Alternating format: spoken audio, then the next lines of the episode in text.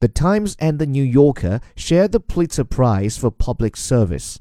The prize for public service, considered the most prestigious of the Pulitzers, went to the New York Times and the New Yorker magazine for their revelations of sexual harassment and abuse that had gone on unheeded and unpunished in the spheres of Hollywood, politics, the media, and Silicon Valley.